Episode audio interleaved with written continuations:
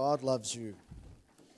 And I think in those few words, such profound truth, such life changing truth. I appreciate that song and just a, a great reminder. Just uh, you know, the amazing thing about the love of God is that no matter what situation we find ourselves in, uh, it's unchanged. It's, uh, it's unconditional. And we have a God who's, who is love. And so that's an amazing truth there in song. Just, um, just before the, the service tonight, just got news of a, a fellow that, um, that uh, we know, uh, probably many of us know. Um, and uh, their, their family was part of our church for, for quite a while, uh, Eldwin Siriaco. Uh, he just was, uh, he's been diagnosed with leukemia at quite a late stage. And so he's 27 years old. And so um, Brother EJ was able to see him this afternoon heard, heard about him and was able to visit with him this afternoon. But um, they've given him, they said, about two weeks. Um, and he's going to have to go through some, uh, some chemotherapy to, to perhaps ex- extend his life. But um, so pray for him. I mentioned that so that we could pray for him as a church. Some of you are know him, grew up with him, and um, are friends with him, and you know their family uh, well. And so I hope that you'd pray for them. Just thinking about him, his extended family, his, his parents, and what they must be going through. And the amazing thing, uh, uh, EJ was just telling me that he just was in a, in a great spirit. He, he was just, and you know, it really comes with that song. He just knows God loves him. And um, it's amazing, isn't it? As, as Christians. That we can go through the most, most difficult, life threatening circumstances and we can have peace.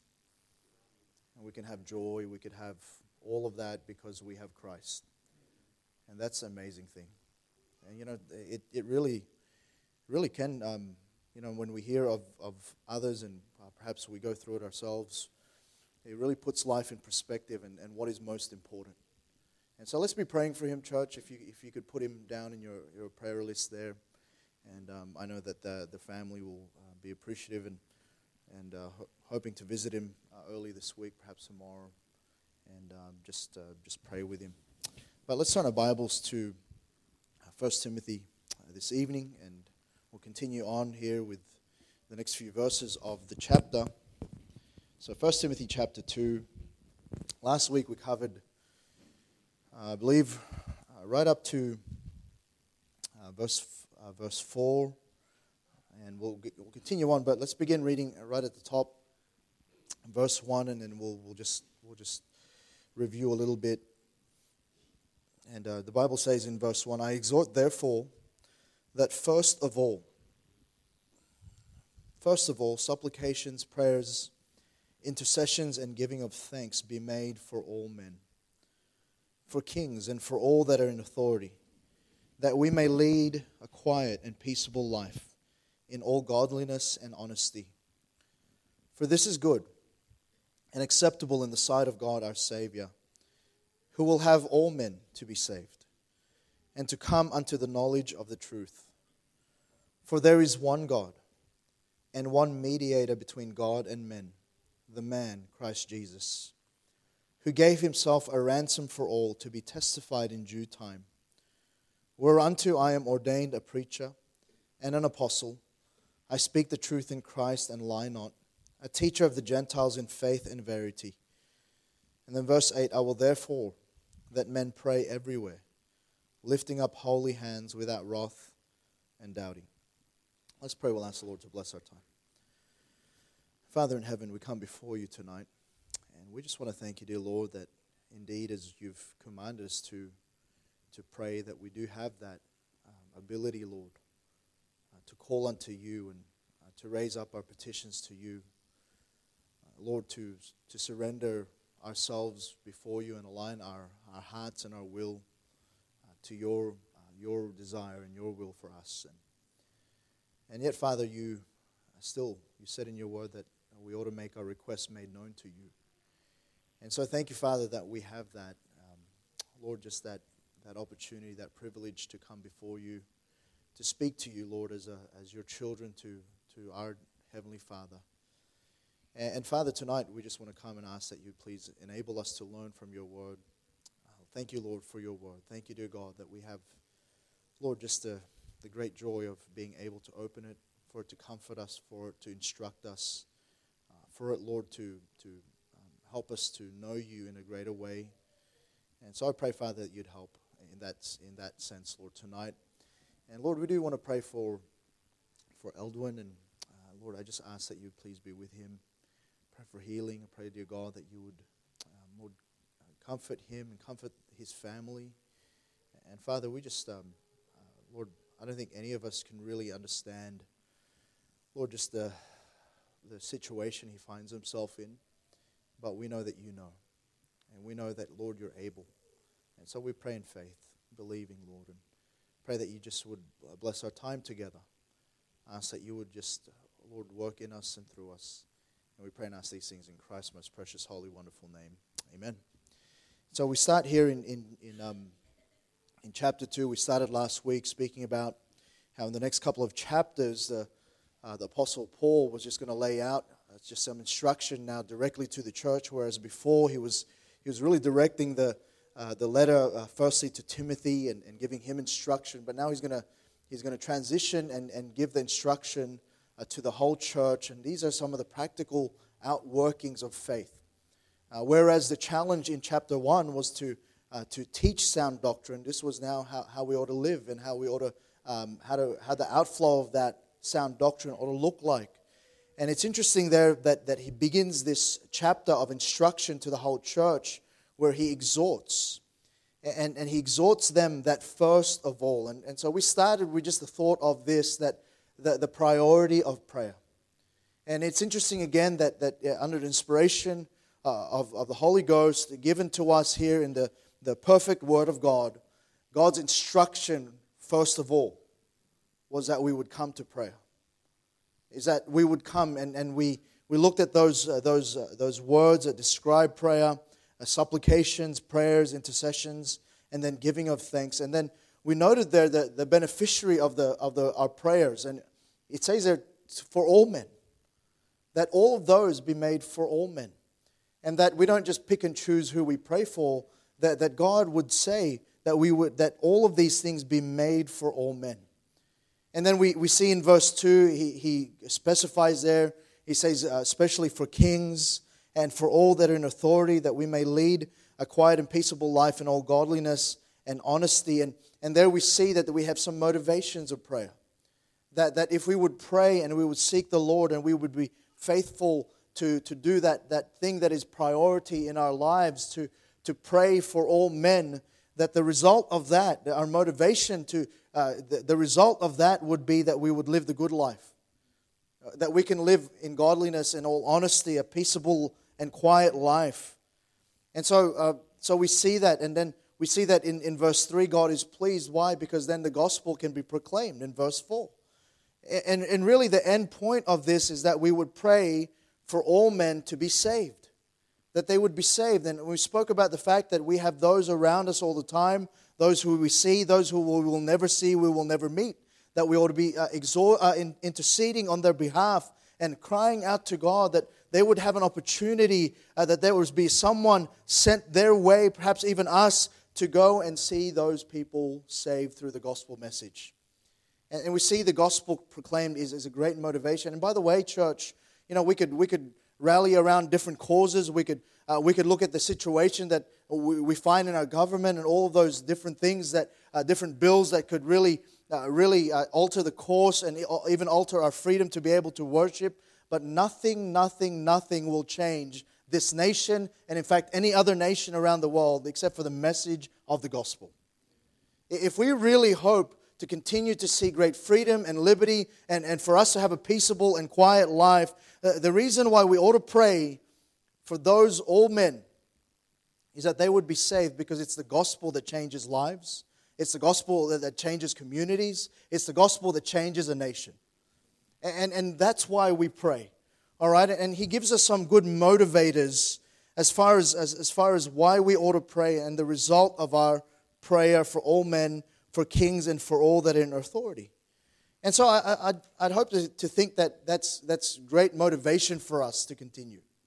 I hope we, we, we recognize that, that God, in His grace, has given us a space of grace to continue to live a quiet and peaceable life in all godliness and honesty.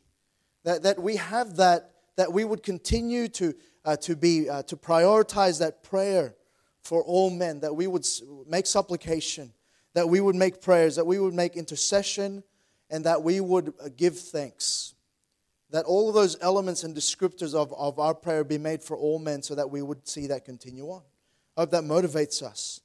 But then he continues the thought here in verse, um, verse 5, where he says, For there is one God and one mediator between God and men, the man Christ Jesus. And, and why is it that we can come to prayer in the first place? Because uh, we, we, see here that he, he, he brings our thought again in the middle of, of uh, this exhortation to pray to the mediator of our prayers, the one who has allowed us uh, access to, to, uh, to the Heavenly Father.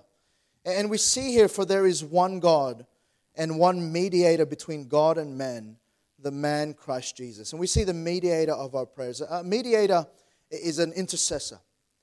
He, he's a peacemaker. He's an intermediary. He's a middleman that, that brought two um, opposing parties together. He's the one that, that was able to bridge the gap between us and God. And it's this, this one whom we call Jesus Christ, who is our Savior. And we see here that, that in, in all of it, that uh, we, can come to, uh, we can come to God in prayer because we have a mediator with Him. We have one who bridged the gap. Uh, remember when we started to, to, talk about just that definition of, of interceding, of intercessory prayer, the reason why we must intercede on some people's behalves is because they can't do it themselves.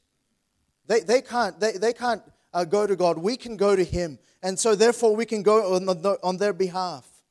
And so we see there, though, that the reason why we can have that access is because we have one who is our mediator. And, and notice there that he says, uh, For there is one God, who is the one mediator.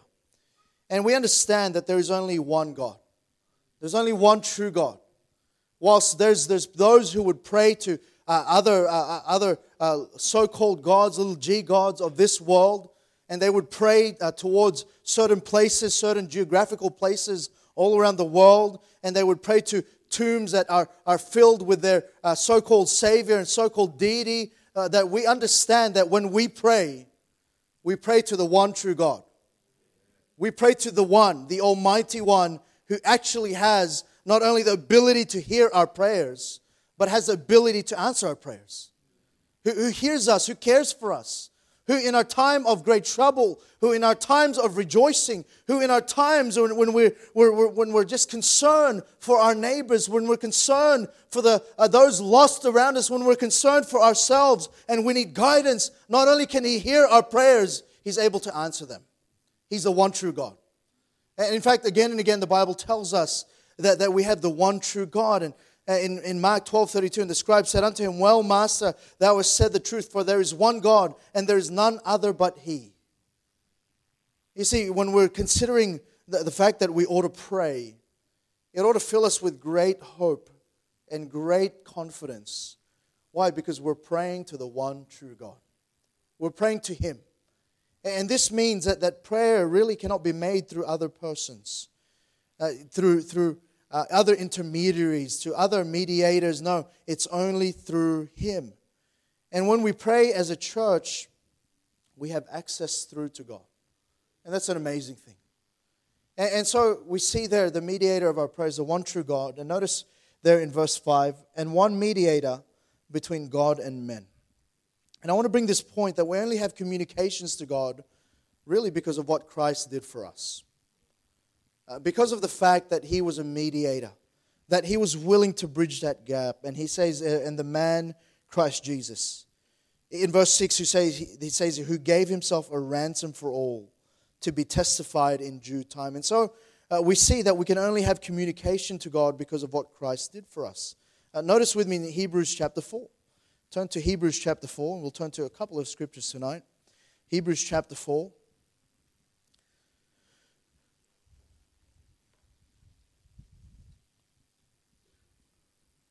And, notice verses 14 to 16.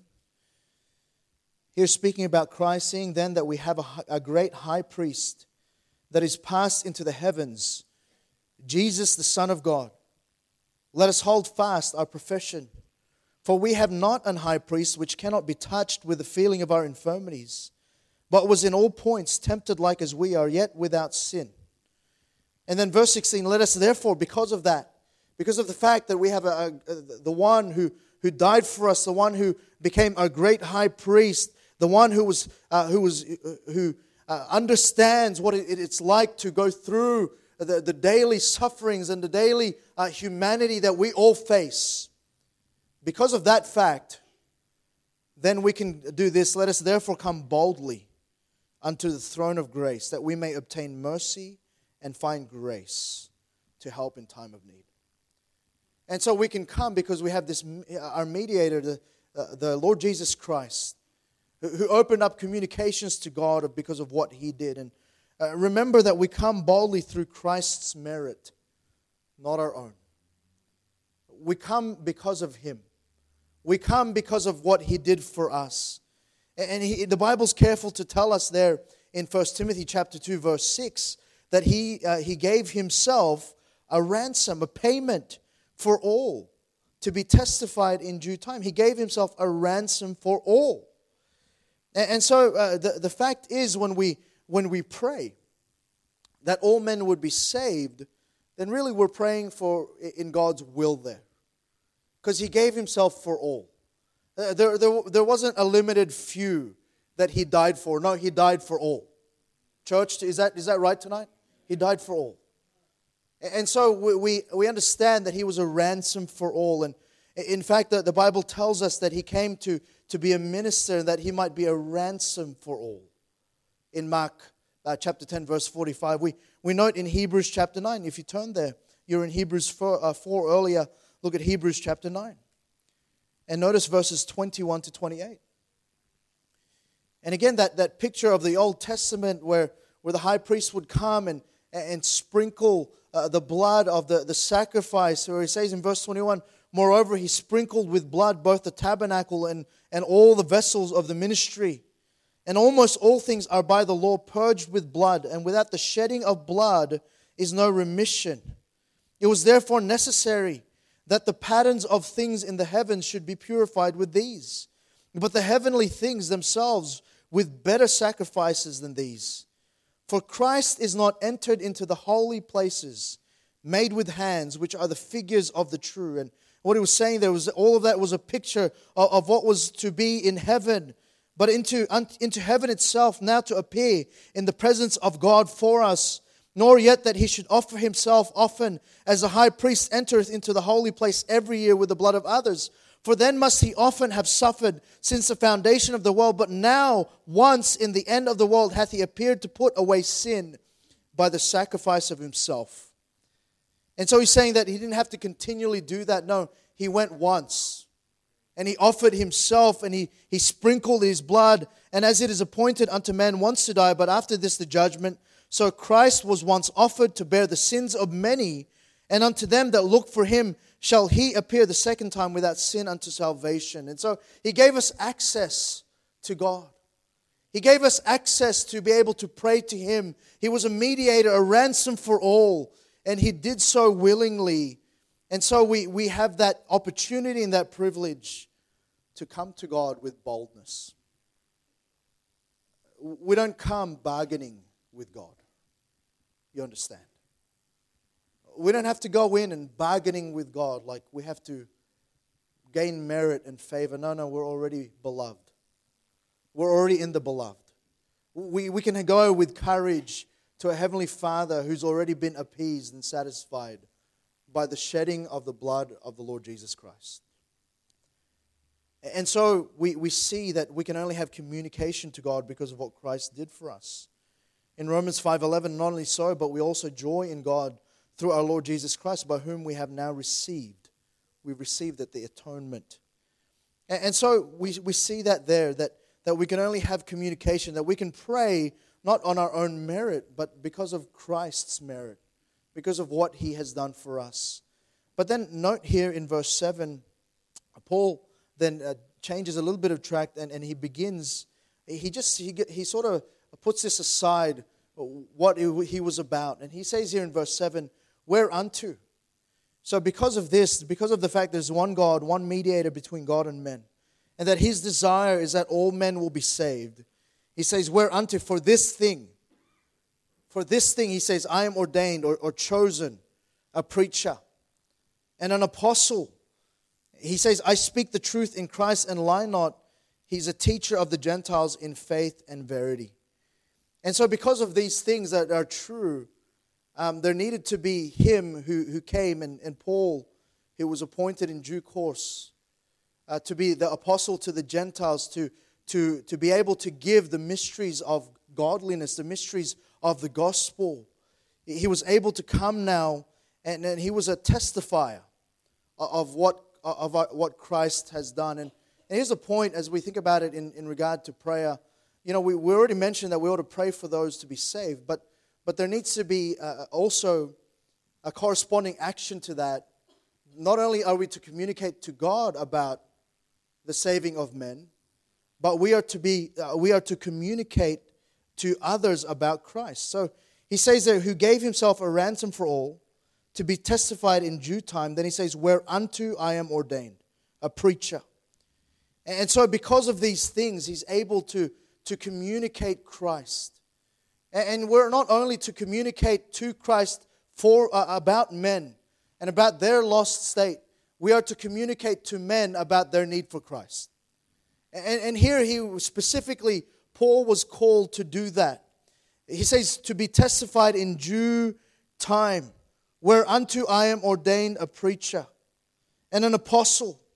And, and so he's, he's to, Paul, because of the fact that he has Christ as his mediator, he was given the task, he was set apart to be a preacher of the gospel and a teacher of truth to the Gentiles. Notice he says there he, he was to be a preacher and an apostle and a teacher of the Gentiles in faith and verity.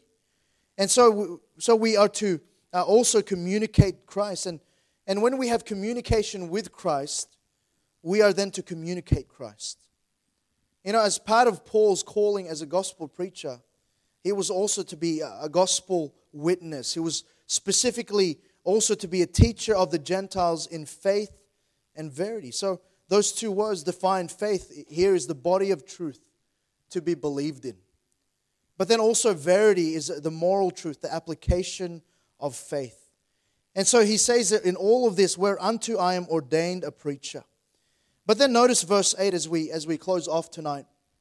Notice he says there, because of all these things, he says, I will therefore, I will therefore that men pray everywhere, lifting up holy hands without wrath and doubting. And so, really, this was a, a, a double, it was a re emphasis of the importance to, uh, uh, of prayer.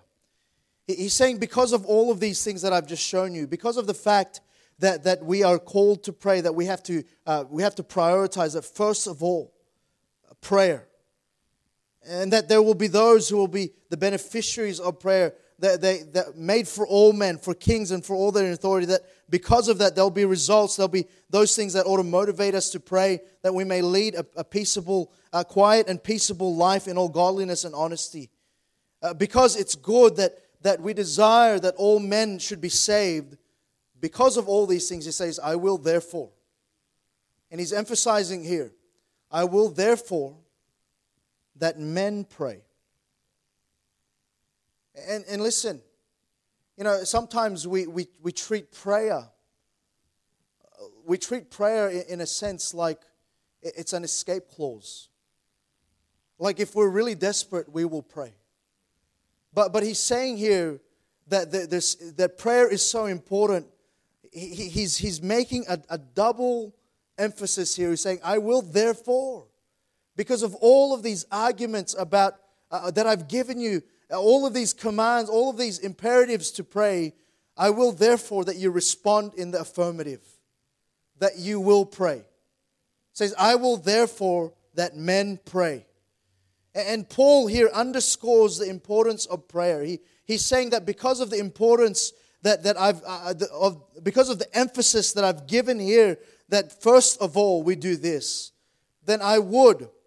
Therefore, I will therefore that men pray everywhere. And he's saying that because of the, the this emphasis, this was, would be the best thing that men ought to do. And, and you know, part of part of God's uh, God's expectation of us, and and I think he singles out the men here because in verse 9 he's going to say, in like manner also that women. So he's not just saying this as a, as a general sense, all, all mankind. He's singling, uh, he's single, singling out for us men here that one of the characteristics that he ought to see about us as men is that we would be men of prayer. That, that whilst we can be men of action, that whilst we can be men who will be doers, that men who will be decisive, men who would go and do the work and carry the brunt of the work of the gospel, that we ought to be. We ought to be men of prayer. That, that prayer is the thing that He's looking for in our lives. And we see this in, in Luke 18. Turn to Luke 18. Please turn there. Luke 18.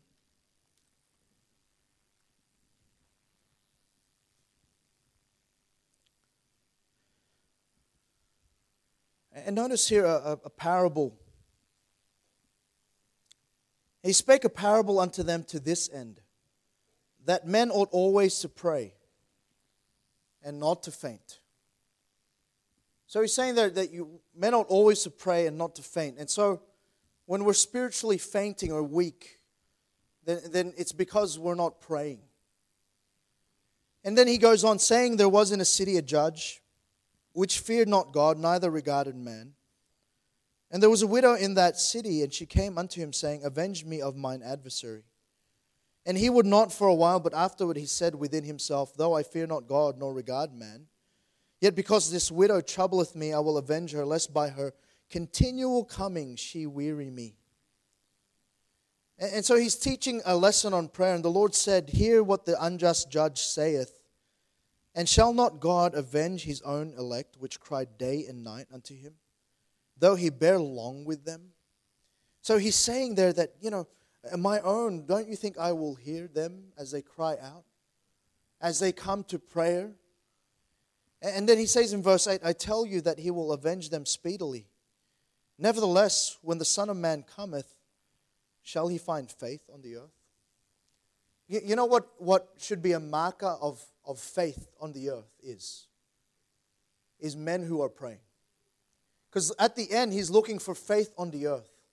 But in the beginning, he's saying men ought always to pray. And so, what he's equating faith here, or, or how faith should be expressed eh, around those of his, is this that we ought to be people of prayer. And he's saying, Shall, shall the Son of Man find faith on the earth? Shall he find it? And it's a, it's, a, it's a question he's asking. And it's a question that he continually asks. Says, I will therefore that men pray everywhere. Uh, he, he's saying here that, that, uh, he, that he, men ought always to pray and not to faint. It's, it's an expression of our faith is, is our prayer life and our faithfulness to pray. That it, it ought to be part and parcel, uh, it ought to be part of the fabric of who we are as people, and particularly as we think about it as men, is that we ought to be men of prayer. And I want you to note a couple of things here about, about this. He says there in verse 8, uh, second Tim, uh, sorry, 1 Timothy chapter 2. And notice verse 8 I will therefore that men pray everywhere. And notice the proximity of this prayer, he says, everywhere. It's not just in the church house, uh, it's not just in your prayer closet, so to speak. It's not just when it's, uh, when it's convenient. It's not just, he says, he's saying everywhere. He's saying your locality really doesn't matter. You just need to be people of prayer. And, and whether you're, you're, uh, we're, we're living in the darkest jungles of anywhere or here, right here in Australia, you know what he's desiring his men to be? He's desiring his men to be people of prayer, men of prayer. And, and we, we need to, we need to understand his desire is everywhere. He's saying to the men to pray wherever they are in the home, in the church, in the workplace, at leisure, when convenient, when inconvenient. He says you can pray anywhere, and you ought to pray everywhere. And so we see the proximity there. Now, notice, secondly, we see the praise. He says that men pray everywhere, lifting up holy hands. Lifting it up. That this, this idea of lifting up holy hands was an act of worship. It was also a show of holiness and dependence. Like, I can bring nothing to you. I bring nothing to you. I need you. It was an act of dependence, it was praise. And he's saying in, in, Psalm 134, verse 2 lift up your hands in the sanctuary and bless the Lord. And, and we, ought to, we ought to understand that praise is part of our prayer.